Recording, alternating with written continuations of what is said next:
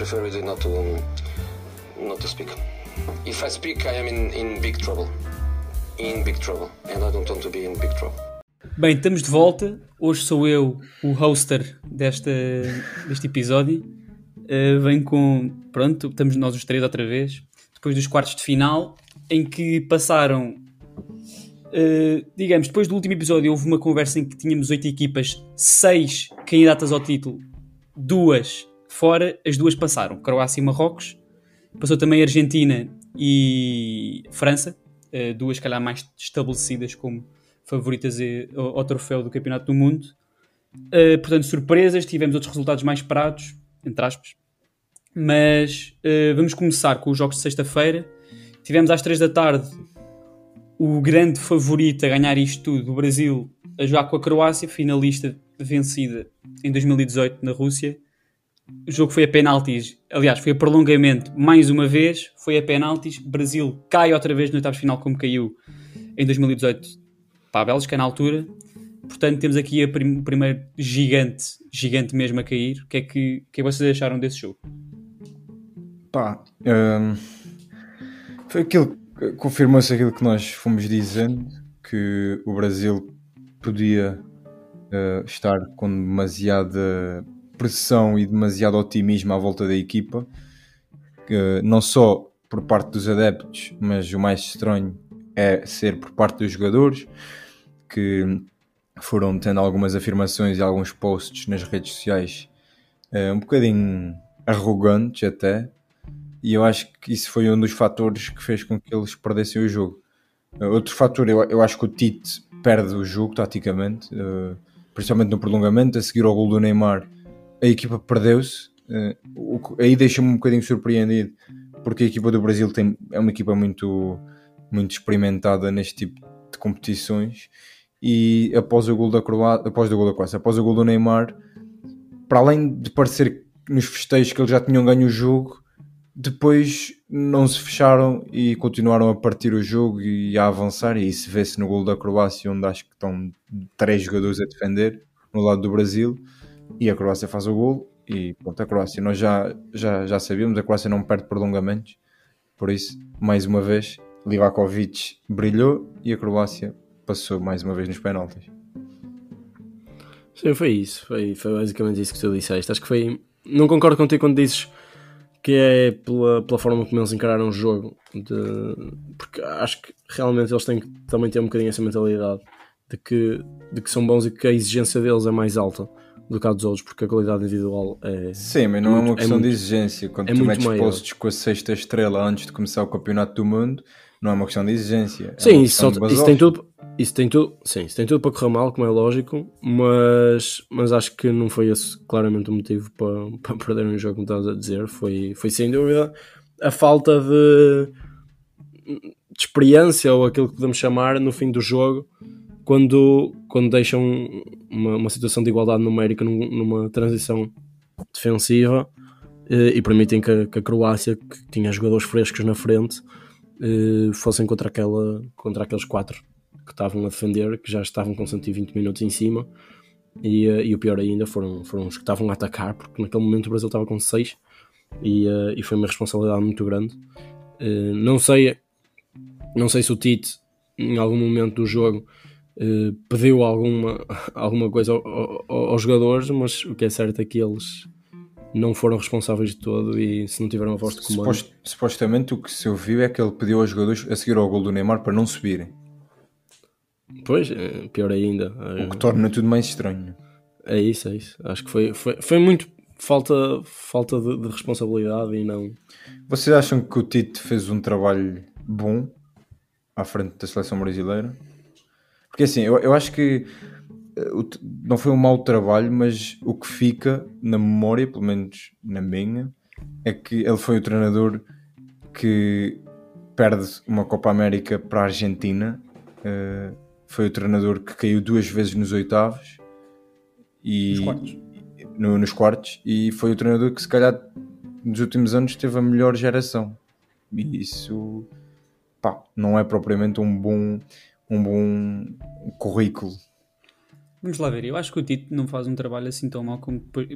Pronto, cair duas vezes nos quartos para uma, para uma, para uma seleção com a exigência do Brasil é sempre, é sempre mau. Mas nós sabemos que nestas competições um jogo é a morte do artista. E acho que apesar de tudo, olhamos, se falarmos para as gerações do Brasil, estás a dizer isso que era por causa desta, desta equipa em específico, porque a de 2018 não era assim nada Sim, de sim. O Fagner foi titular de muitos jogos, levaram o Renato Augusto e o Paulinho, e foi uma equipa que perdeu uma final da Copa América, mas ganhou outra, e ganhou bem na final, o que já não ganhava há muito tempo. Antes dele, o Brasil tinha, tinha ido às meias finais com o Scolari, pronto, tinha levado 7. Mas antes disso, o Brasil não era conhecido por fazer grandes prestações assim tão boas no Mundial, com excelentes e melhores, se calhar, gera- gerações. O Scolari 2006 foi campeão do mundo. Em 2002, mas em 2006, se calhar, a melhor geração do Brasil caiu também nos quartos, por exemplo. Em 2010, caíram também nos quartos, acho eu. Em 2014 foram às meias em casa, mas levaram 7 nas meias finais. E, e isso não quer dizer que, o- trabalho do Tite tenha sido bom, o que não foi, mas voltaram a ganhar títulos, voltaram a competir com títulos. Acho que o Brasil jogou, jogou, jogou melhor com o Tite desde que ele entrou. Acho que pronto, perdeu estes jogos e, este- e vai- ser reconhecido por estes dois jogos, porque eu acho que o, o- Brasil não faz um jogo assim tão mau contra, aliás, não faz um jogo mau contra a Croácia, acho que, acho que perde devido ao que vocês disseram, foi aquele, pronto, é- isso depois do gol do Neymar, maneira como reagiram ao gol, mas pá, eu não consigo dizer, não consigo reagir dessa maneira, pelo menos pronto, falta só Eu, eu não acho que ele, eu não acho que ele tenha feito um mau trabalho. Eu acho é que agora, pronto, ele, ele, é, ele não é propriamente adorado no país. Sim, eu o que acho que são um os bocadinho- resultados. Sim, o treinador é sempre, vai ser sempre julgado pelos resultados. Agora, eu acho que a seleção brasileira vai ficar numa posição muito frágil agora, porque pronto, a CBF é aquilo que todos nós sabemos, uh, não é algo que se recomenda a ninguém, a nenhuma seleção. Uh, o Tite é claramente o melhor treinador brasileiro uh, na atualidade.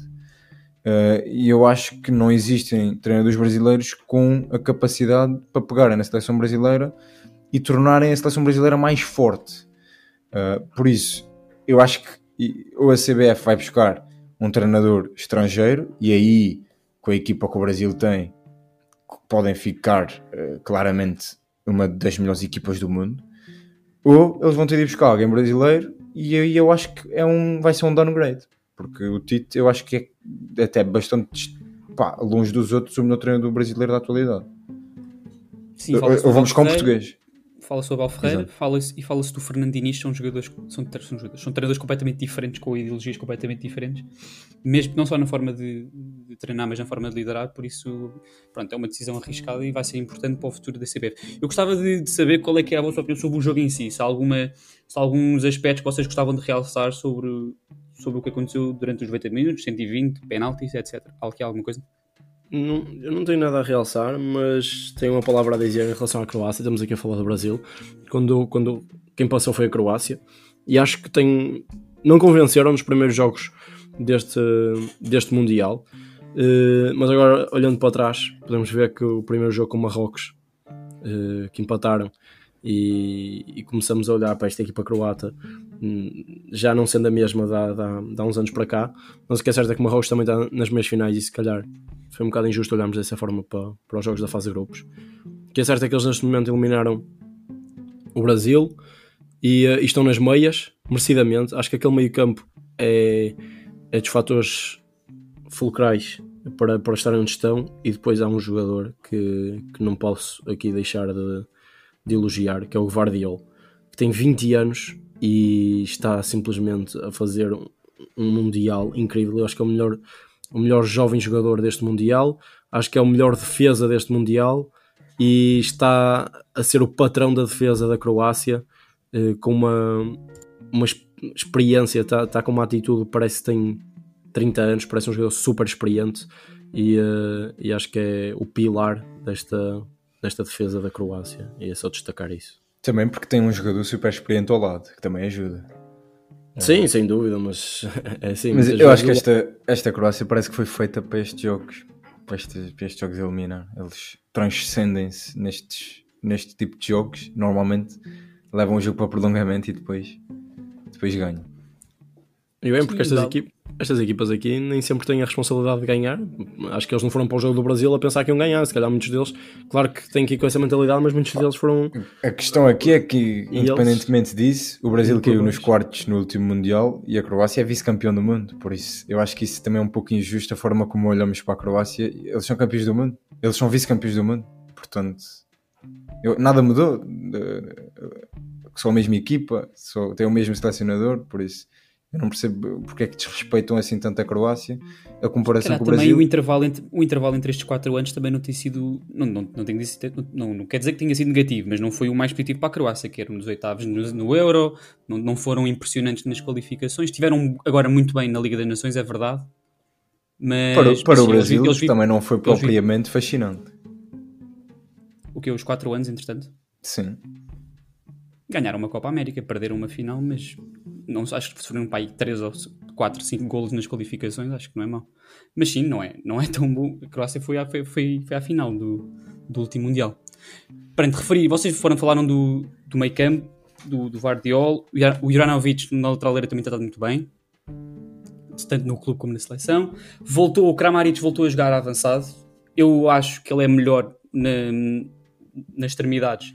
Acho que ele aqui esconde-se um bocadinho quando está na frente, mas, mas tem sido imprescindível e pronto, compreendo o regresso dele ao meio para, tentar colocar o, o Pasalic, que eu acho que é um jogador muito, muito importante, quer vindo do banco, quer a titular, porque é um, é um bom médio incursor, aparece bem na área. E por isso vamos ver o que é que a Croácia e o que é que o Dalic faz para o jogo com a Argentina, se vai com esta forma, se volta a trazer um dos outros pontas de lança. O meio campo parece fechado, a defesa também, por isso, por isso vamos ver. Vamos passar para o, para o, para o segundo jogo desse mesmo dia. Países Baixos, Argentina. Também teve muito drama, também teve prolongamento, também teve penaltis. Uh, o que é que vocês acharam desse grande embate repetido há oito anos? Uh, mais um belo jogo. Luís Van Gaal volta a não perder nenhum jogo uh, no tempo regulamentar no Mundial, mas volta a ser eliminado prematuramente. Por isso, Nunca é perdeu um jogo na jogo? carreira, nunca perdeu um jogo no Mundial. É um feito incrível. exatamente. Oito vitórias, quatro empates.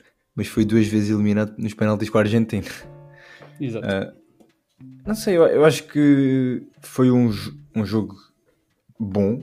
Ah, a Argentina foi claramente melhor durante 80, 70 minutos. Mas, não 70 minutos talvez não tanto, mas até o segundo golo. Mas mais uma vez, já tinha acontecido neste Mundial eles perderam uma vantagem de dois golos. Ah, mais uma vez não se souberam estar a ganhar e pronto, foram-se pondo a jeito. E, e a Holanda acaba por, eh, por ir buscar o jogo e, na minha opinião, com mérito, porque apesar de não terem estado melhor nos 90 minutos, os últimos 10 minutos, os últimos 20 por causa da compensação, só deu a Holanda e eu acho que foi merecido o empate. eh, e depois, no prolongamento, se havia equipa que podia ganhar, era sem dúvida a Holanda. eh, veio com o ímpeto do, do tempo regulamentar para o, para o prolongamento e teve claramente por cima. Uh, mas depois, nos penaltis, eu acho que a Argentina tinha uma clara vantagem, porque nestas competições é muito importante ter um guarda-redes especialista neste tipo de, de situação. E a Argentina tem talvez um dos melhores guarda-redes do mundo em penaltis, e isso fez a diferença. Por isso, o Van Gaal acho que também aí falou demasiado antes do jogo. Sim, foi isso. Não- eu, não vi, eu não vi a primeira parte, não, tive a oportunidade, mas a segunda parte eh, que eu vi, eh, pá, a destacar claramente o, o passe do Messi no primeiro golo, que, que, é, algo, que é algo inacreditável.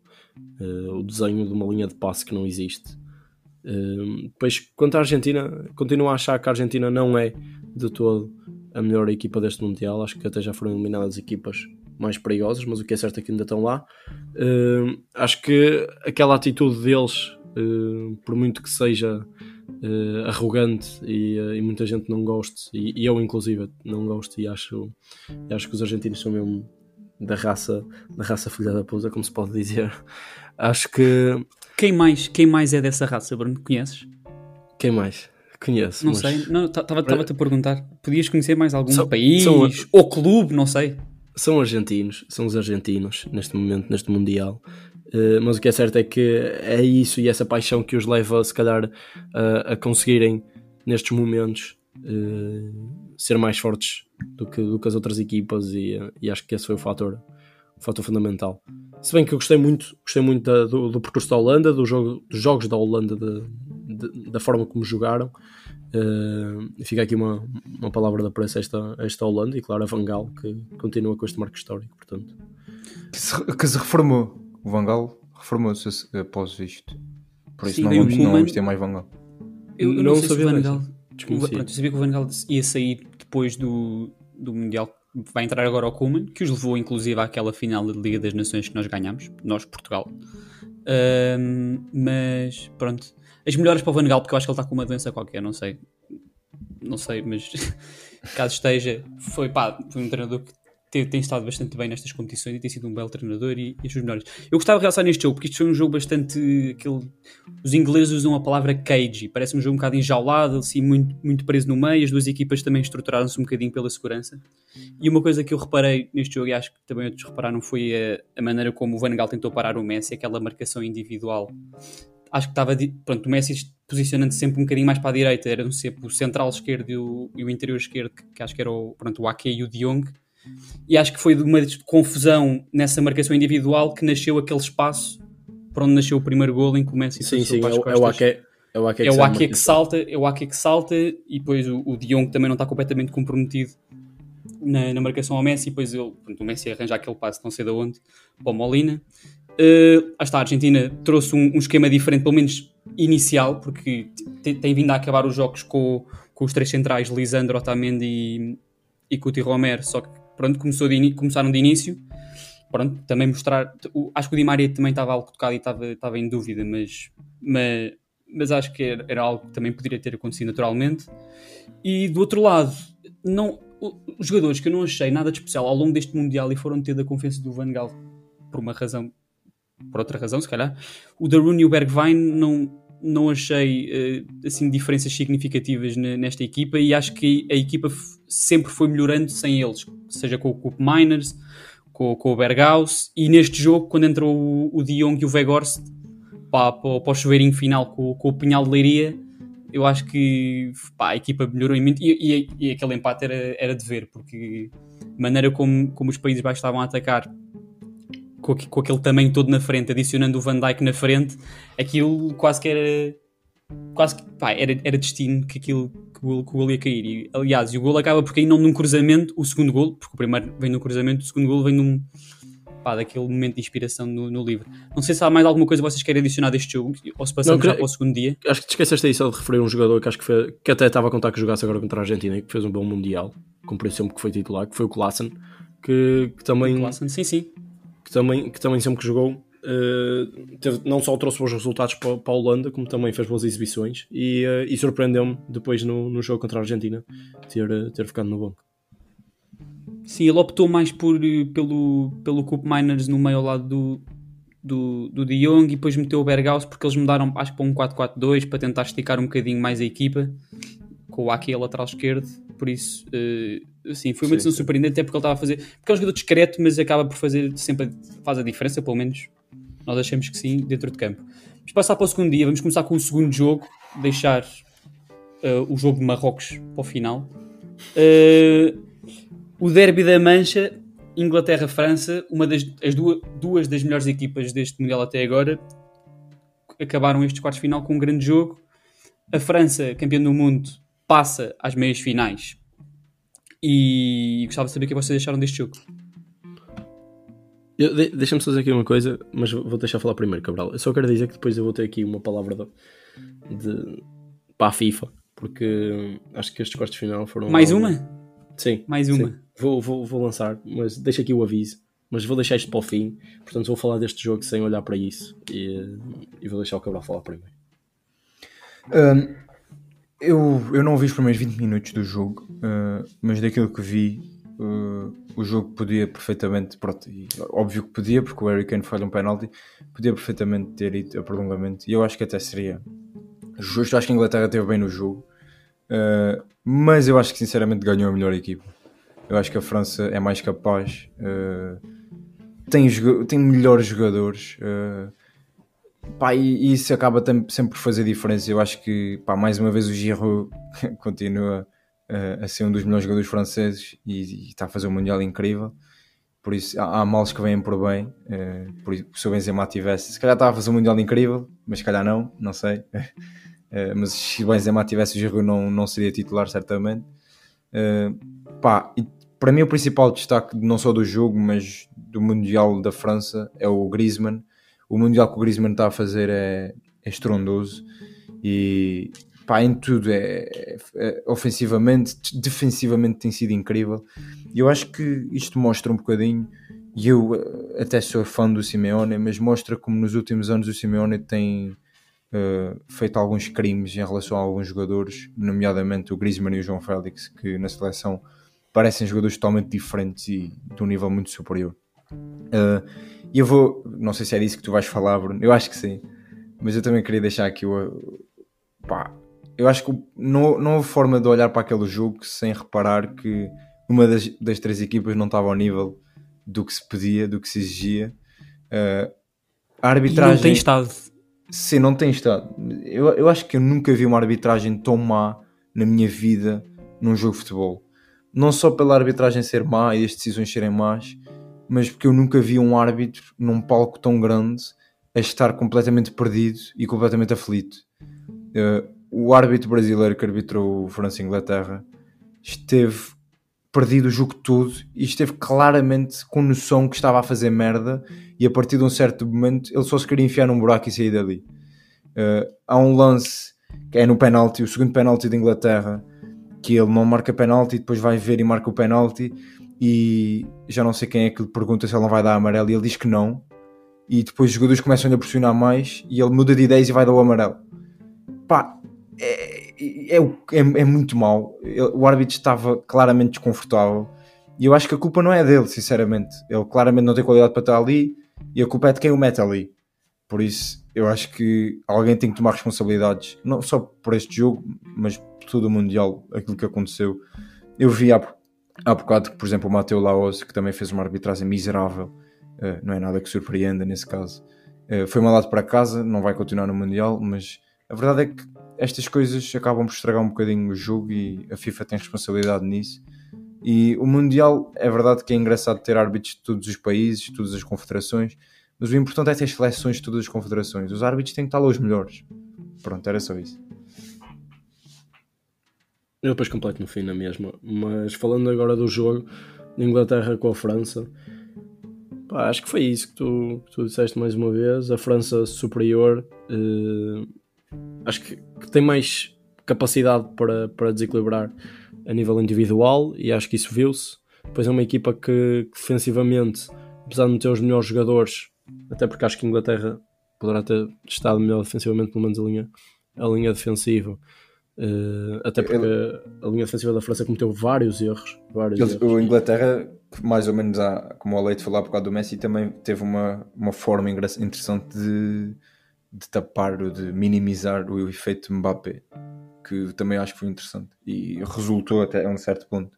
O Mbappé não foi tão uh, vistoso como costuma ser. Uh, podem, podem, podem falar nisso agora, já agora, para completar, completar a ideia. Sim, eu, acho que foi inteligente da parte do Southgate. Colocou ali o Walker praticamente com uma função restrita defensiva para minimizar o Mbappé e isso resultou.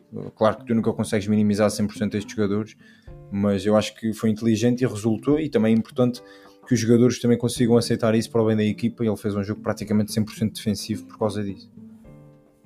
Sim, foi um sacrifício para a equipa que, que, permitiu que a Inglaterra tivesse viva no jogo até, até os instantes finais.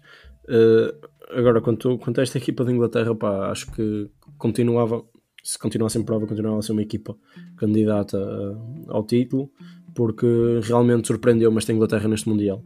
Uh, acho que aquilo que, que, que faziam desta Inglaterra não era, não era todo justo. Merecia mais, sem dúvida. Não só pelas questões de arbitragem, mas, não, mas também pela, pela exibição e pelo aquilo que fez no jogo e na, no, no Campeonato do Mundo em geral. Mas, mas continuo a achar que esta França, e já disse isto desde o início, quando vocês diziam, e muita gente dizia, que a França ia cair cedo, que não tinha jogadores importantes, não tinha jogadores importantes. Eh, eu continuo a achar que esta França era, era sempre uma candidata ao título e, eh, e que ia chegar longe neste, neste campeonato do mundo. Acho sem dúvida uma das equipas mais fortes. Tem, tem uma, uma frente de ataque, tem um poderio incrível e, um, e para mim depois a surpresa neste Mundial é, é o Chouameni e eu que não tenho acompanhado muitos jogos do Real nestes últimos anos e não tenho acompanhado muito o Chouameni uh, sem dúvida que é um jogador que me está a surpreender uh, pela positiva. Uh, inclusive neste jogo faz um golo mas, mas as funções, as funções deles nem são, dele nem são, nem são tanto ofensivas são mais a nível defensivo início ele está ali a, a, a fechar aquele aquelas costas dos, dos, interiores como é isso, um tampão pá, como, como não há. Uh, se calhar é melhor começar a ver uma nova marca marca Chouameni tampões. Uh, porque realmente Chouameni está a fazer um campeonato do mundo incrível mais um jovem jogador aqui a demonstrar o seu talento.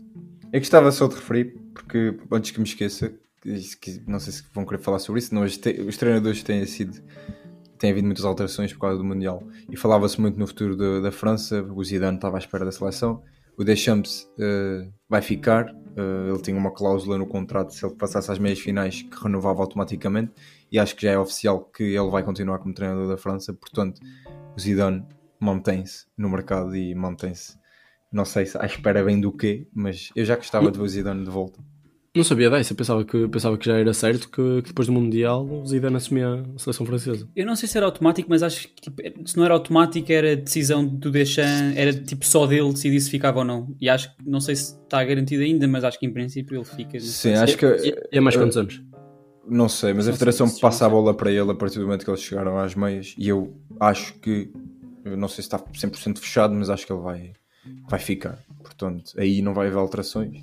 Portanto uma das seleções grandes que vai manter uh, um ciclo comprido que já tem e que tem sido uh, bem sucedido. Só que acabar esta secção sabendo que este é o último episódio sobre a Inglaterra, que nesse plano anti-Mbappé, o papel também do, do, Jordan Anderson, que teve que correr o dobro para, fazer, para, para, pronto, para cumprir a largura ofensiva da equipa quando o Walker não, não subia tanto como normalmente sobe. Um, e também e que, pronto, defensivamente para ajudar também nas dobras. Mesmo quando o Walker subia, o Anderson ficava sempre de olho posto no, no Mbappé. E também destacar, apesar dos holofotes estarem nele por causa do penalti falhado, o campeonato do mundo do, do Harry Kane. Podem ter marcado tantos gols como marcou no campeonato do mundo passado, mas as assistências estão lá, outros, outro tipo de números e estatísticas estão presentes e mesmo as exibições do Harry Kane foram, foram muito importantes e foram muito boas e acho que merecem também mais reconhecimento mais reconhecimento acho que também deve ser dado ao Gareth Southgate, que acho que fica e fica muito bem. Começou um, começou um novo ciclo depois da saída do Watson há uns anos e tem estado muito bem. Uma meia final do Mundial, uns quartos de final em que perderam com o, campeão do mundo, foram uma final do Europeu. Há sempre jovens a entrar e acho que, ele, que eles têm estado bem, revolucionou a equipa. A equipa está a jogar melhor do que, do que tem jogado, desde que me lembro.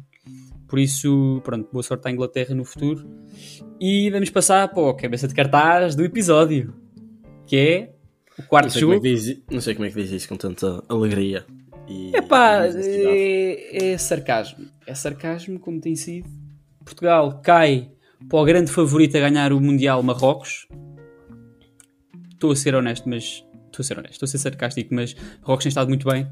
Uh, eu não sei quem quer começar a falar. Passo-vos a bola. eu já decidi que não tenho nada, nem quero dizer quase nada sobre, sobre isto. Por isso, se tiver que dizer, digo no final. Até lá vou pensar sobre isso. Portanto, passo-vos a bola e vocês que se decidam, matem sobre o assunto. Acho que podemos começar saber. pelo jogo, né? Não... Pá, eu acho que era pelo, pelo minuto jogo. de silêncio. Sim, podemos fazer um minuto de silêncio. Eu acho que começamos pelo jogo e depois falamos sobre outros aspectos que, que também são importantes. Uh, e começar pelo jogo, eu acho que podemos começar pelo 11. Uh, é assim, uma alteração. Uma, uma alteração. alteração. Saiu o William entre o Ruben Neves eu acho que não deixou ninguém satisfeito. Uh, o Ruben Neves vinha a fazer um mau Mundial e assim se manteve. Uh, foi um dos jogadores que mais me desiludiu. Fez, acho que fez um Mundial terrível. Uh, mas também pá. estás a exagerar. Pode não ter sido terrível, mas sim, não foi à, à altura das, das, expectativas que estávamos à espera. Nem das expectativas, e... nem, nem, nem, das necessidades de Portugal. Sim, é isso. E neste, neste jogo, até para estar o Ruben Neves, eu até preferia estar o William, porque o William faz um bom jogo no, nos oitavos e, e, merecia. É um jogador que tem muita mais qualidade com bola naquilo que é o jogo interior e Portugal estava a precisar disso. Ele meteu o Ruben Neves muito para alargar o, o campo no, nos momentos em que o Ruben Neves conseguia lançar ou tentar lançar os laterais essencialmente, mas mas não foi, não foi de todo capaz e, e fez uma má exibição nestes quartos de final. Tanto é que depois foi o primeiro a ser substituído. Mas, mas sim, continua. Eu acho que eu acho que este jogo define o que tem sido a liderança do Fernando Santos da nossa seleção nos últimos tempos. Uh, não existiu, pelo menos não pareceu ter existido qualquer tipo de estudo sobre o Marrocos. Se existiu foi mal feito, porque ele disse que tinha estudado muito bem Marrocos, que conhecia muito bem a equipa, que inclusive conhecia alguns jogadores que jogavam na Grécia. Eu não sei quem são, porque não há nenhum jogador de Marrocos que jogue na Grécia, mas ele, ele lá sabe, ele deve ter estudado muito a seleção de Marrocos. Pá, e que deve ter visto o jogo de, contra a Espanha, né? E, deve, e devia ter feito, visto isso como uma lição, mas não foi isso que aconteceu. Portugal entrou no jogo exatamente como a Espanha esteve no jogo contra Marrocos a tentar ganhar e não conseguiu. E acho que toda a gente viu que assim não ia dar, porque o Marrocos. Eh, Portugal jogou o jogo à espera do espaço, circular a bola à espera do espaço, como, Marrocos, como Espanha fez durante 120 minutos. Uh, mas Marrocos ainda não deu espaço a ninguém, eles não abrem espaço, nem à Espanha, nem a Portugal, nem vão abrir espaço a ninguém. E eles não tinham, começaram o jogo sem dois dos titulares da linha defensiva, que eu achava que era uma, uma grande baixa para Marrocos. A meio do jogo perderam outro titular dessa linha defensiva, ou seja, da linha de 4 da melhor defesa do Mundial, perderam 3, só estava lá um. E mesmo assim não abriram nenhum espaço para Portugal. Portugal ofereceu 45 minutos a Marrocos. Uh, e depois, depois foi o que o nosso amigo Fernando Santos já nos habituou. Vai para intervalo e não, e não há qualquer tipo de mudança. Nós já falamos disto aqui. A passividade reina naquele balneário continuou passivo, as coisas mantiveram-se até ao minuto 52 para aí, em que aí sim ele muda e eu acho que a entrada do Ronaldo muda o jogo. Portugal melhora substancialmente uh, com o Ronaldo e eu acho que isso vem também mostrar algumas coisas. Uh, a seleção nem sempre, e nós, e nós já defendemos isto várias vezes aqui no podcast, que a titularidade do Ronaldo não é indiscutível, mas o, o facto do Ronaldo ser banco também não pode ser indiscutível. E eu acho que Portugal não é melhor sem o Ronaldo. Portugal é melhor sem o Ronaldo num determinado contexto, como foi contra a Suíça. E eu tinha falado disto com o Leite, que este jogo de Marrocos talvez pedia mais Ronaldo do que, do que o Gonçalo Ramos, precisamente pelo facto de não haver espaço. Uh, e eu acho que Portugal melhora bastante quando o Ronaldo entrou. Eu acho é que o Ronaldo entrou tarde uh, e acho que, pronto, uh, depois o jogo, o tempo estava contra nós e a bola depois não entrou e pá, não sei. Depois houve ali algumas decisões que o Fernando Santos fez que eu também não, não concordei. Eu acho que o Mateus Nunes podia ter sido importante. Um, pá, mas pronto, estamos, estamos fora e, na minha opinião, olhar para o jogo em si, acho que fomos uns justos derrotados. Não sei se vocês concordam. Eu, eu queria te só perguntar, pronto, tendo em conta a abordagem do Fernando Santos para este jogo, e falando desde o início do jogo, queria te perguntar qual seria a solução. Eh, porque sinceramente eu acho que primeira parte, apesar de não ter sido a melhor, acho que, que o Fernando Santos não errou, acho que tinha que fazer aquilo. Uh, pronto, à exceção do, do Ruben Neves e do William, que eu pronto, posso discordar aí, acho que Portugal, com os, com os jogadores que tem, com as características que tem vindo a apresentar no, no seu jogo, acho que fazia todo sentido manter essa ideia de jogo. Claro que o Marrocos era uma equipa que ia, sem dúvida, tentar anular isso, até porque fez isso contra a Espanha. Agora, eu olho para a equipa de Portugal e vejo uma equipa com talvez mais qualidade para jogar no, no espaço no espaço entre o bloco dentro do bloco deles, entre a linha média e a linha defensiva. Uh, tem jogadores bastante capazes disso. E eu acho que o problema foi que esses, esses jogadores desapareceram. E esses jogadores não se deram ao jogo. Bruno Fernandes não, se, não conseguiu jogar porque não tinha espaço não conseguiu jogar nas costas da linha média. E, e, e baixava sempre para procurar jogo em baixo e, uh, e não era isso que se pedia. E depois nunca tinha ações uh, muito importantes e, que conseguissem levar a equipa para a frente. Era só mais um, ele ia fazer um passe para o lado, para trás para a frente não, eu, eu, acho que o problema foi exatamente isso. Os nossos jogadores vinham cá atrás e nós jogamos numa espécie de meia-lua à volta do bloco de Marrocos. É isso, e, eu... e fazíamos uma posse de bola passiva à volta do bloco e não entravas no bloco, mas não entravas no bloco só porque não havia espaço, porque em alguns momentos abriu-se espaço nesse meio campo. Mas Portugal, na primeira parte, estava com tanto medo de perder a posse de bola uh, que não metia as bolas. Nós tínhamos medo de perder a bola, então não arriscamos. E é isso, esse, pela forma, essa falta de arriscar. É isso, é isso. Pela forma agressiva como o Marrocos defende, eu acho que Portugal acagaçou-se. Foi, foi a realidade. O Félix fugiu para a linha, o Bernardo nem se viu, o Bruno eh, veio, veio buscar jogo atrás que não é, não é normal todo nesta seleção. Acho que os três jogadores mais importantes na, na fase de, de criatividade e de, de, conseguir arranjar espaços e, e, uh, e, e, rebentar com linhas de pressões do adversário, acho que falharam de todo e, uh, e para sendo, sendo sincero, eu não sei, não sei como é que estes três jogadores acabam o jogo, porque são três pois, jogadores que a qualquer apesar de poderem fazer a diferença, nós temos outros no banco que também o podem fazer de outra forma e estes três jogadores a não fazerem a diferença como Mas, devem. Exatamente, é isso que tu dizes, que é nós temos outros que podem fazer de outra forma e tinha de haver um plano B. Por exemplo, é o Rafael Leão quando entrou mexeu no jogo. O Rafael é entrou e foi para cima deles, mas o Rafael entrou tarde e este é que para mim é o ponto. Porque eu acho que ao intervalo ele tinha que ter metido o Cancelo, o Rafael e o Ronaldo e tinha mudado o jogo. Mas esperou como esperou no playoff, como esperou na qualificação e como vem esperando. E nós vamos, vamos esperando com ele. Eu concordo todo contigo, é isso. Eu acho que a primeira parte ele tinha que testar, ele tinha que ver, ele apesar de já, já ter visto o jogo da Espanha, ele tinha que sentir que a equipa estava ou não capaz para, para jogar conforme tem jogado. E depois, chegar ao intervalo, era mudar. E era logo com três substituições ao intervalo. Aí eu concordo todo contigo. Acho que era lançar o Rafael Leão, porque é um jogador que vai fazer a diferença pela, pela qualidade individual, ne, com bola no pé, no 1 um para 1. Um. Não é um jogador de jogar entre linhas como os outros três, mas são, é um jogador completamente distinto. E, e, e, neste jogo era importantíssimo ele ter entrado mais cedo para, para fazer essa diferença. Uh, o caso do Cancelo, pronto, entrou ali aos 50 minutos, acho que não, não trouxe muito mais ao jogo do que aquilo que o, que o Guerreiro estava a dar, mas, mas também era uma mexida que eu, que eu faria. Mas depois, o caso do Vitinha e do Mateus Nunes são jogadores que a qualquer momento também te podem decidir. Isso, e se estes três não estão bem, por, porquê é que não arriscamos? Porquê é que não mexemos? Já estamos a perder um zero. Porquê deixar? Já, eu queria só referir aqui uh, um fator que eu acho que podia ter sido importante no jogo. Uh, a titular se calhar não, mas no decorrer do jogo, depois de perceber como é que o jogo estava, eu acho que o Palhinha podia ter sido importante. Isto porque, tanto na primeira parte como na segunda, as transições defensivas de Portugal foram uh, más. Como têm sido, aliás, em todo este Mundial. Uh, e eu acho que Marrocos, apesar de nós estarmos sempre com bola e estarmos em cima, Marrocos foi sempre perigoso sempre que saía em transição. Uh, nomeadamente faz um golo no final da primeira parte. E eu acho que depois de nós estarmos a perder e quereres atacar com tudo, eu acho que era importante meter o Palhinha, não numa perspectiva defensiva, mas até numa perspectiva de conseguires atacar com mais uh, à vontade.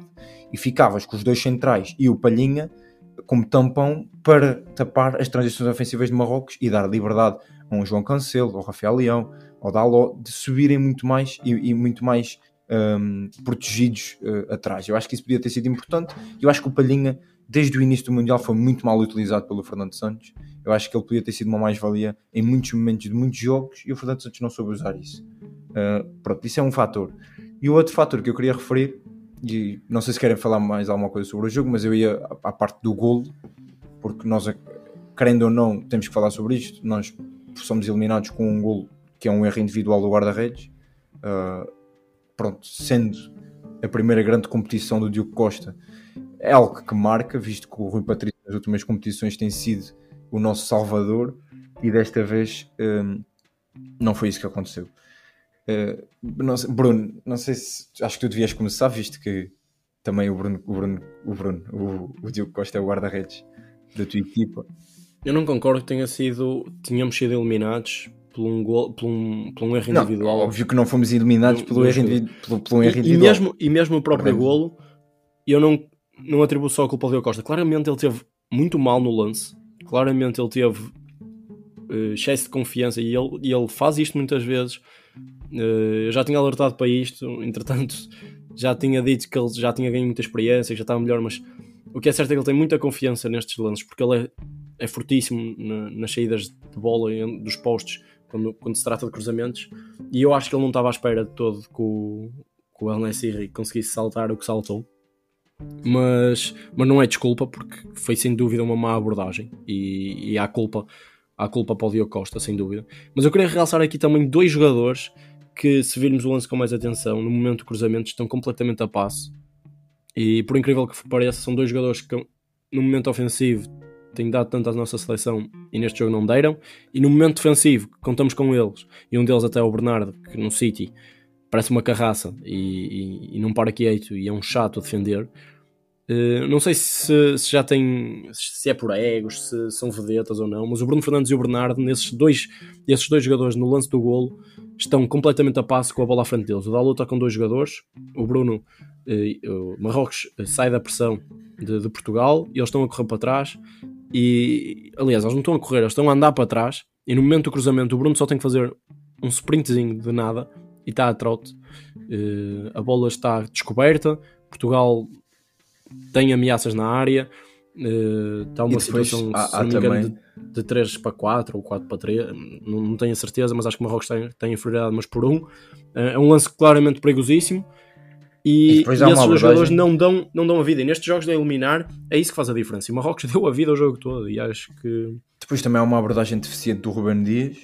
Uh, eu aí não condeno o Ruben Dias na ação, porque ele está sim, ele está a andar para trás, calhar já devia estar um bocadinho mais atrás no momento, mas o salto dele é, é para trás, não é fácil. Mas ele depois ele, ele atira-se para o chão a tentar ganhar uma falta quando se alguém fez falta sobre ele foi o Diogo Costa, que é colega de equipa dele.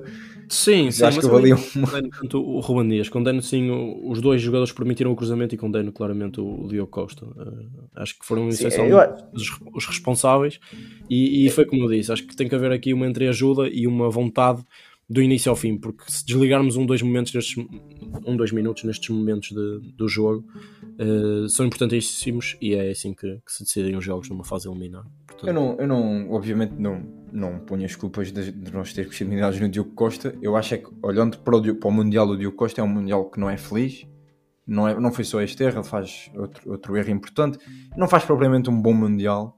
Uh, como eu esperava até, eu esperava que ele fizesse, que ele pudesse brilhar bastante neste Mundial, porque não aconteceu. Pá, acontece, é, é lá de, de, aprender com isso, há de se tornar um guarda-redes melhor. Mas eu, eu queria pegar no que tu estavas a falar do Bernardo uh, para dizer que, e eu do Ruben, os, os, jogadores do Manchester City acho que foram as maiores desilusões neste Mundial. Eu acho que o Ruben Dias faz um Mundial bastante abaixo daquilo que se esperava e daquilo que se precisava, mais uma vez. O Bernardo também, apesar de ter, ter estado bem em alguns jogos, não esteve ao nível que acho que se, que se esperava, visto que ele é, na minha opinião, o melhor jogador português da atualidade e não foi o melhor jogador português neste Mundial.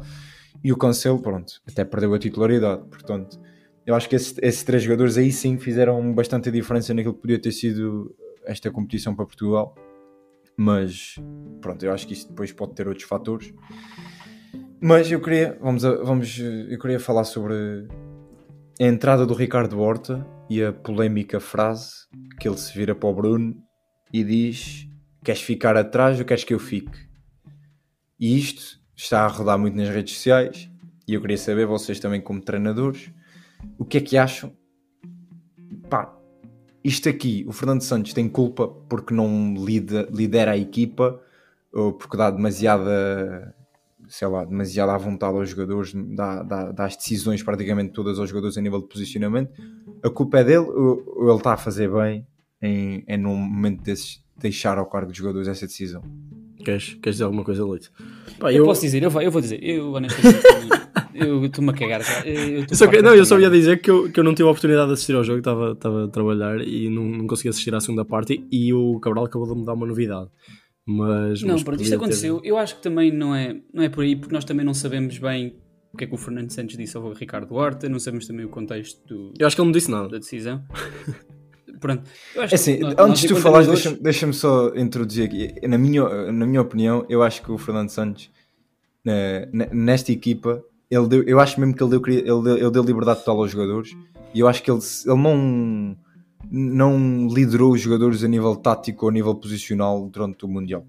Isto é o que eu acho, eu posso estar muito enganado. É possível, nós, nós enquanto treinadores sabemos o quão difícil é passar informação lá para dentro, já no nosso contexto. Vamos imaginar num contexto com 40 mil adeptos, 30 mil deles marroquinos, a gritar sei lá o quê, mas altíssimo de certeza, uh, é, é, difícil. E, e, nós também não sabemos, pá, podemos imaginar aqui também um contexto em que, por exemplo, o, o o Ricardo Horta entra e, e, diz aquilo na perspectiva. O, o, Fernando Santos mete o Ricardo Horta na perspectiva de saber, ok, entras, faz esta posição, só que se o Bruno Fernandes não, não estiver em condições ou não estiver 100% bem, pá, uh, fazes tu, o Bruno Fernandes abre aqui um bocadinho mais na direita, como fez, e nós não sabemos. Eu, eu, eu acho que também depois é, é, é, muita coisa pequenina que também se queria, tal como faz no Ronaldo, em que também todos os detalhes são, são escrutinizados. Eu acho que aqui no Fernandes. Já lá vamos. Acho que o problema não é aí. Uh, eu queria só adicionar, eu não sei se vocês disseram, porque foi muita coisa, e se já disseram isto, peço desculpa, mas eu queria só dizer isto. Eu não percebi a ideia de.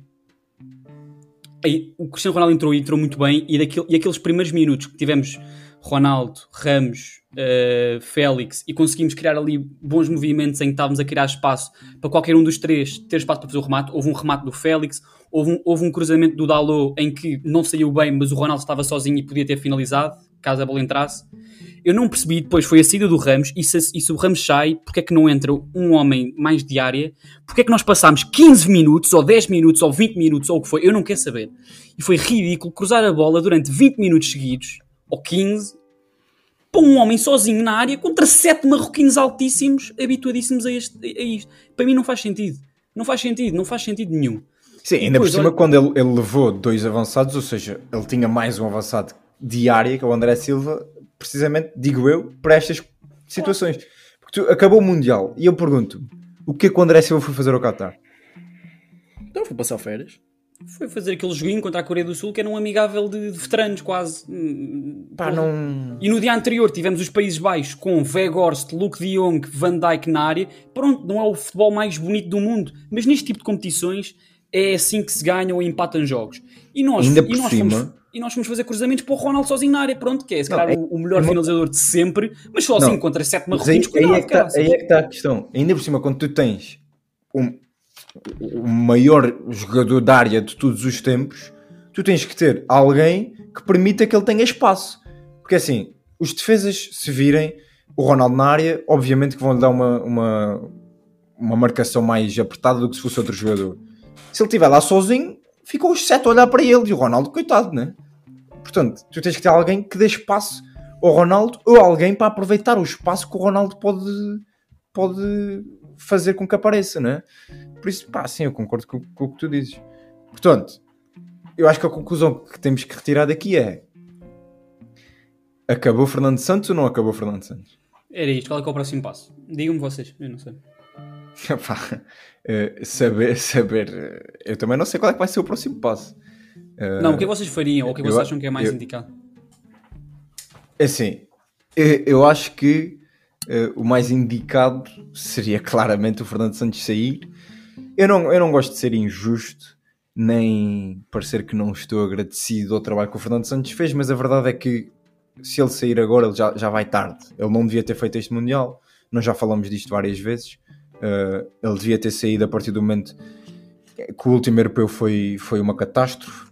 Ele, se não sair no último europeu, devia ter saído quando não conseguiu qualificar esta equipa uh, para o Mundial diretamente. Eh, por isso eu acho que perdemos aqui uma oportunidade de ter feito algo muito melhor, porque sinceramente eh, o nosso treinador é amigo do presidente. E eu acho que esse é o grande motivo de, de estarmos aqui novamente a ser eliminados nos quartos de final. Independentemente disso, é verdade que o Fernando Santos mudou muita coisa neste Mundial, é verdade que teve atitudes que muita gente queria que ele tivesse, como por exemplo meter o Ronaldo no banco, é verdade que ganhou pontos uh, a muita gente porque a equipa aumentou o seu rendimento, mas isso não interessa nada. Caímos nos quartos de final. Eu acho que está na altura dele sair, dar oportunidade a outro. Até porque eu acho que a seleção não teve assim tão bem. Uh, como eu disse, a transição defensiva e as bolas paradas defensivas foram um problema durante o Mundial todo que não foi resolvido, nem me pareceu tentar, que tentaram resolver. Podem ter tentado, mas não me pareceu dentro de campo. E eu acho que a questão do Ronaldo é mais uma questão para ganhar fãs do que propriamente uh, que tenha funcionado. Eu acho que meter o Ronaldo no banco funcionou porque o jogo da Suíça pedia isso e muito bem, mas depois disso, eu acho que nos quartos de final não faz sentido o Ronaldo ter continuado no banco. Se, ok, o Gonçalo Ramos fez um hat-trick, eu consigo entender. Agora uh, aconteceu o que aconteceu, estamos fora. Uh, o Ronaldo não joga mais mundiais, foi muito desrespeitado por muita gente ao longo do Mundial. Eu acho que isso também tem que ser referido. Uh, se nós estamos numa posição em que podemos ganhar um Mundial hoje, devemos isso ao Ronaldo. E isto pode parecer que o Ronaldo, o Ronaldo não é nenhum Deus, nós não devemos o país inteiro ao Ronaldo, mas devemos muita coisa, uh, não só a nível futebolístico, mas a nível cultural e de visibilidade do nosso país para fora. E eu acho que isso aí, uh, independentemente do que ele faz dentro de campo, ele foi demasiado desrespeitado naquilo que possa ser a sua última grande competição pela nossa seleção. Não sei se será ou não, mas eu acho que ele merecia mais respeito por parte dos adeptos, por parte também da comunicação social. Uh, eu acho que esta eliminação depois viu-se a quantidade de jogadores, a quantidade de jornalistas que veio falar sobre isso, que vai dar, pronto, vai dar um pouco de respeito ao Ronaldo, que eu acho que também é o que ele merece. Uh, mas pronto, estamos fora e isso é que interessa. O Ronaldo não joga mais mundiais e eu espero que o Fernando Santos também não. Não joga, tenho certeza. Olha que pela, pela, pelas contas da irmã dele. Pá, não, não vamos falar das irmãs, não, não vale a pena falar das irmãs. Por amor de Deus, eu não quero que as irmãs Aveiro sejam referenciadas sequer no nosso, no nosso podcast. Mas aos 41 anos, eh, acho que é flor da idade, não é? Epá, é flor da idade para ele fazer outras coisas. É, Por este caminho é Elma Aveiro, se calhar. Fazer um pezinho. Mas, mas, mas então, digam-me só se acham que ele deve sair ou não. Sim, ciclos acabam, ciclos bons, ciclos maus. Eu acho que o ciclo acabou. Uh, pronto, infelizmente vai sair por uma porta não tão grande. Eu acho que houve uma pequena evolução, se calhar não tão significativa, mas houve pontos a retirar. Mas independentemente se, se ganham títulos ou não, isto, pronto, estes momentos acabam. Agora, a questão é quem, é quem é que substitui. Eu acho que também há aqui uma sobrevalorização sobre os nomes disponíveis. Eu acho que não há assim tantos. Se há são aí, melhores, não acho que não são tão melhores ou fazem a diferença aí, que de repente somos favoritos a ganhar o campeonato do mundo, por isso. Aí também... é que está o ponto que eu acho que ele devia ter saído mais cedo, nomeadamente no final do último europeu, ou quando falhou a qualificação, não só, porque eu acho que era o motivo certo, era o motivo, era o motivo certo, era o, uh, a situação certa, como nós na altura tínhamos melhores substitutos uh, disponíveis. Neste momento não temos, né? Eu acho que o, o substituto que toda a gente gostaria de ver era o José Mourinho eu acho que seria a altura perfeita para o Mourinho assumir a seleção, que eu acho que eu acho que é um desperdício tu teres um treinador como o José Mourinho em português e ele nunca treinar a tua seleção. E acho que agora seria a altura perfeita. Uh, mas não vá Seria a altura perfeita para Portugal, não para o Mourinho. Não, exato. Seria a altura perfeita quando nós fomos eliminados do Euro. Se não me engano, o Mourinho estava desempregado. Ah, ok, nessa altura, ok, ok. Neste Sim. momento, eu duvido muito que o Mourinho consiga treinar Portugal. E sem ser o Mourinho, está curto. Sim. Pá, mas acaba esta fase do para mim acaba, como é lógico, esta fase do Fernando Santos e acabando também a, a fase do Ronaldo na seleção, acho que ideias mudam-se e chegando agora um outro treinador, pegando do zero, uh, sem haver uma estrela na equipa, porque a realidade é que nós tínhamos uma estrela e muitas vezes jogávamos para ele, uh, podemos dizer isso de muitos anos, agora o Fernando Santos estava a tentar mudar um bocadinho isso, mas o que é certo é que acho que caras novas podem, podem vir a trazer coisas boas à seleção, começar do zero e uh, diz-me o nome. É... Sim, é o nome, claro. Porque somos poucos, somos 10 milhões, mas somos gigantes e acho que a qualidade. Mas quem, quem é que tu, quem, a quem é que tu davas o cargo? Pá, eu estou como o leite, eu neste momento eu não me faço ideia quem é que dava o cargo. Não sei se os nomes em cima da mesa são, são assim tão, tão bons. Quão mas... disponível nós estamos para aceitar um estrangeiro? Para aceitar Nada. como quem disse, aceitar sempre. Eu, eu acho, acho, que, que acho o nosso país está zero disponível para isso. Eu também acho que não faz sentido, mas eu acho que o país em si está, está zero disponível. E eu Sim. acho que isso viu-se, vê-se, por exemplo, nos três grandes, por exemplo, que há poucos treinadores estrangeiros e quando lá são muito contestados. Eu acho que na seleção isso seria mal visto, sinceramente. E não, eu acho vocês, que... vocês. Até porque, até porque eu, eu acho que não faz sentido porque tens bons treinadores. É tens bons treinadores portugueses e não disponíveis. tens. Não, não é questão de ser disponíveis, mas a formação dos treinos portugueses, os treinos portugueses em geral. São... Não, mas não estamos a falar disso. Há, há brilhantes. Não, eu, eu, acho que tens, eu acho que tens treinadores portugueses disponíveis. neste momento, para assumir a seleção, o que é que está disponível? Tens, tens bons treinadores. Agora, se eles querem ou não, por exemplo. É isso. Os treinadores normalmente, por exemplo, falando aqui do Bruno Lage, eu acho que o Bruno Lage não está disponível para assumir a seleção nacional. Porque eu duvido muito que ele queira ter um cargo como uma seleção nacional. Mas eu acho que tens treinadores. Eu acho que a opção vai recair em ou Rui Jorge ou Leonardo Jardim. E sinceramente, Uh, nenhuma das duas me parece fascinante, mas eu acho que o Leonardo Jardim era o homem para fazer aqui algo interessante. Uh, pá, mas obviamente não é um Mourinho, mas também não é um Fernando Santos. Portanto, eu, eu acho Sim, que eu acho que, Rui Jorge, eu acho que o Rui Jorge não, não vai. Eu acho que ele está demasiado confortável no Sub-21 e vai manter, porque tem feito trabalhos incríveis. Uh, acho que poderia ser uma asneira eles estarem puxado para cima porque podem, podem não só acabar com esta fase da Sub-21 como também com, com esta fase do Rui Jorge. Isto é um cargo Acho que o Leonardo. Jardim entre estas duas hipóteses acho que seria sem dúvida a melhor. Mas É um cargo qualquer- difícil isto. Mas também não convence. Mas também não convence. Não sei. É isso, é difícil. Nós queremos que o Fernando Santos saia, mas também não sabemos quem é que quer- queremos que lá. Fala-se em Abel Ferreira, mas a mim não me convence nada. Uh, Jorge Jesus eu acho que seria um crime, uh, porque tem que ser um treinador minimamente consensual. Uh, eu acho que uma opção que eu gostava seria Luís Castro, mas também não está disponível. Uh, pá, é complicado. Eu também gostava, por exemplo, do Sérgio Conceição, mas também não está disponível. Por isso também pode haver aqui a opção de esperar pelo final da época, Uh, mas não sei se isso seria uma opção inteligente, sinceramente. Por isso eu, eu Sim, acho que neste o ideal momento. era começar já o ciclo. Exato, eu acho que neste momento, olhando para aquilo que existe, eu ia para o Leonardo Jardim, porque é um treinador com um bom historial, bastante melhor do que qualquer outro treinador que já tenha treinado a nossa seleção, tirando talvez o Scolari, uh, que, pá, que conhece, que é bom com jovens, já fez trabalhos muito interessantes. O problema é que está um bocadinho desaparecido de- dos holofotes do futebol nos últimos anos e isso não me deixa muito confortável, mas é o que é. Também há, aí André Vilas Boas, mas eu acho que também não faz sentido. Uh, pá, não há muito mais. Eu espero bem que não vão buscar um José Peseiro ou um Rui Vitória, mas eu acho que o Fernando Gomes é homenzinho competente para fazer uma asneira dessas. Mas vamos ver. Não sei, se se faz tem alguma coisa mais a dizer. Tem, tem, tem. Tem a palavrinha final. Uh, que assisti a praticamente todos os jogos até hoje do Mundial. Um, vi vi uma, uma organização bastante boa, mas vi arbitragens decentes e chegamos a- aos quartos de final, que já é uma fase muito importante. E não sei se é por as emoções a todos os níveis, de todas as, as equipas, todos os jogadores, todas as pessoas envolventes estarem, a, estarem à flor da pele.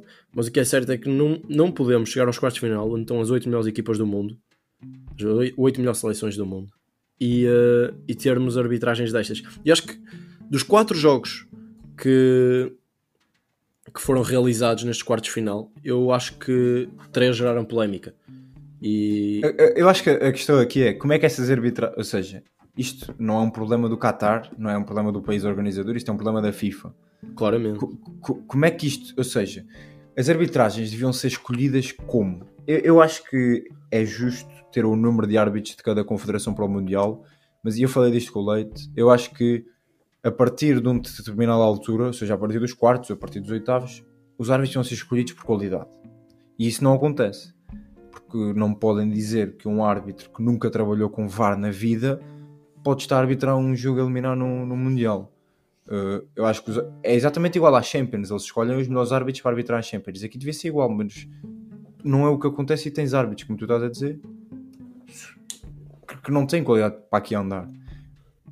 E depois tens a questão que aconteceu no jogo de Portugal, que eu não queria falar, porque eu acho que não quero que isto seja uma desculpa, mas tens um árbitro argentino a arbitrar um jogo de Portugal. Exatamente. Exato.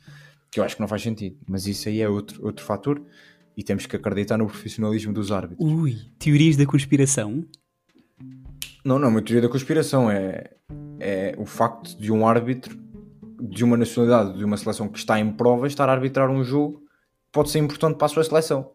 Eu acho certo, não, era, eu queria que explicasses, só porque. não é como o Pep disse que isto está tudo comprado para a Argentina. Não concordo. Pronto. Acho que não, não podemos ir por aí. Eu acho que é.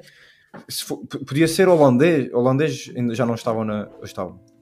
Já não já estavam. não, já não. já não. Uh, mas podia ser Mas francês. altura, na altura da nomeação ainda estavam, por isso. Exato, portanto, eu acho que isso aí é indiferente. Ainda por cima, pá, o árbitro fez um. É um árbitro que não tem propriamente feito um bom Mundial. Eu acho um bocadinho estranho, vá. Sim, ter um argentino a apitar Portugal e ter feito uma má exibição, uma má arbitragem. Acho que é de olhar e, e refletir. Ter um brasileiro a apitar Inglaterra-França e Inglaterra sofreu completamente com isso, porque apesar de ter tido dois penaltis a favor, que eram Sim, mas- claramente penaltis, Aí- aí- tiveram, tiveram um gol sofrido. O primeiro gol que sofrem, há uma falta sobre o Bukayo Saka que não é, não é, não é assinalada. Sim, mas aí não é Depois- por ser brasileiro. Aí é a qualidade do Não. árbitro. Sim, sim, não, eu disse brasileiro só para referenciar a nacionalidade dele, não estava aqui a dizer que era por ser. Atenção, Ser brasileiro, que essa tá. arbitragem não foi fraca só a favor da França, foi, foi, foi fraca Sim, a foi todos os terrível. níveis, Sim, em todos sim, os contextos, em Foi a todos, todos os níveis, mas, mas em- nestes momentos fulcrais em que a Inglaterra podia ter o jogo muito mais na mão, o árbitro beneficiou a França, neste caso.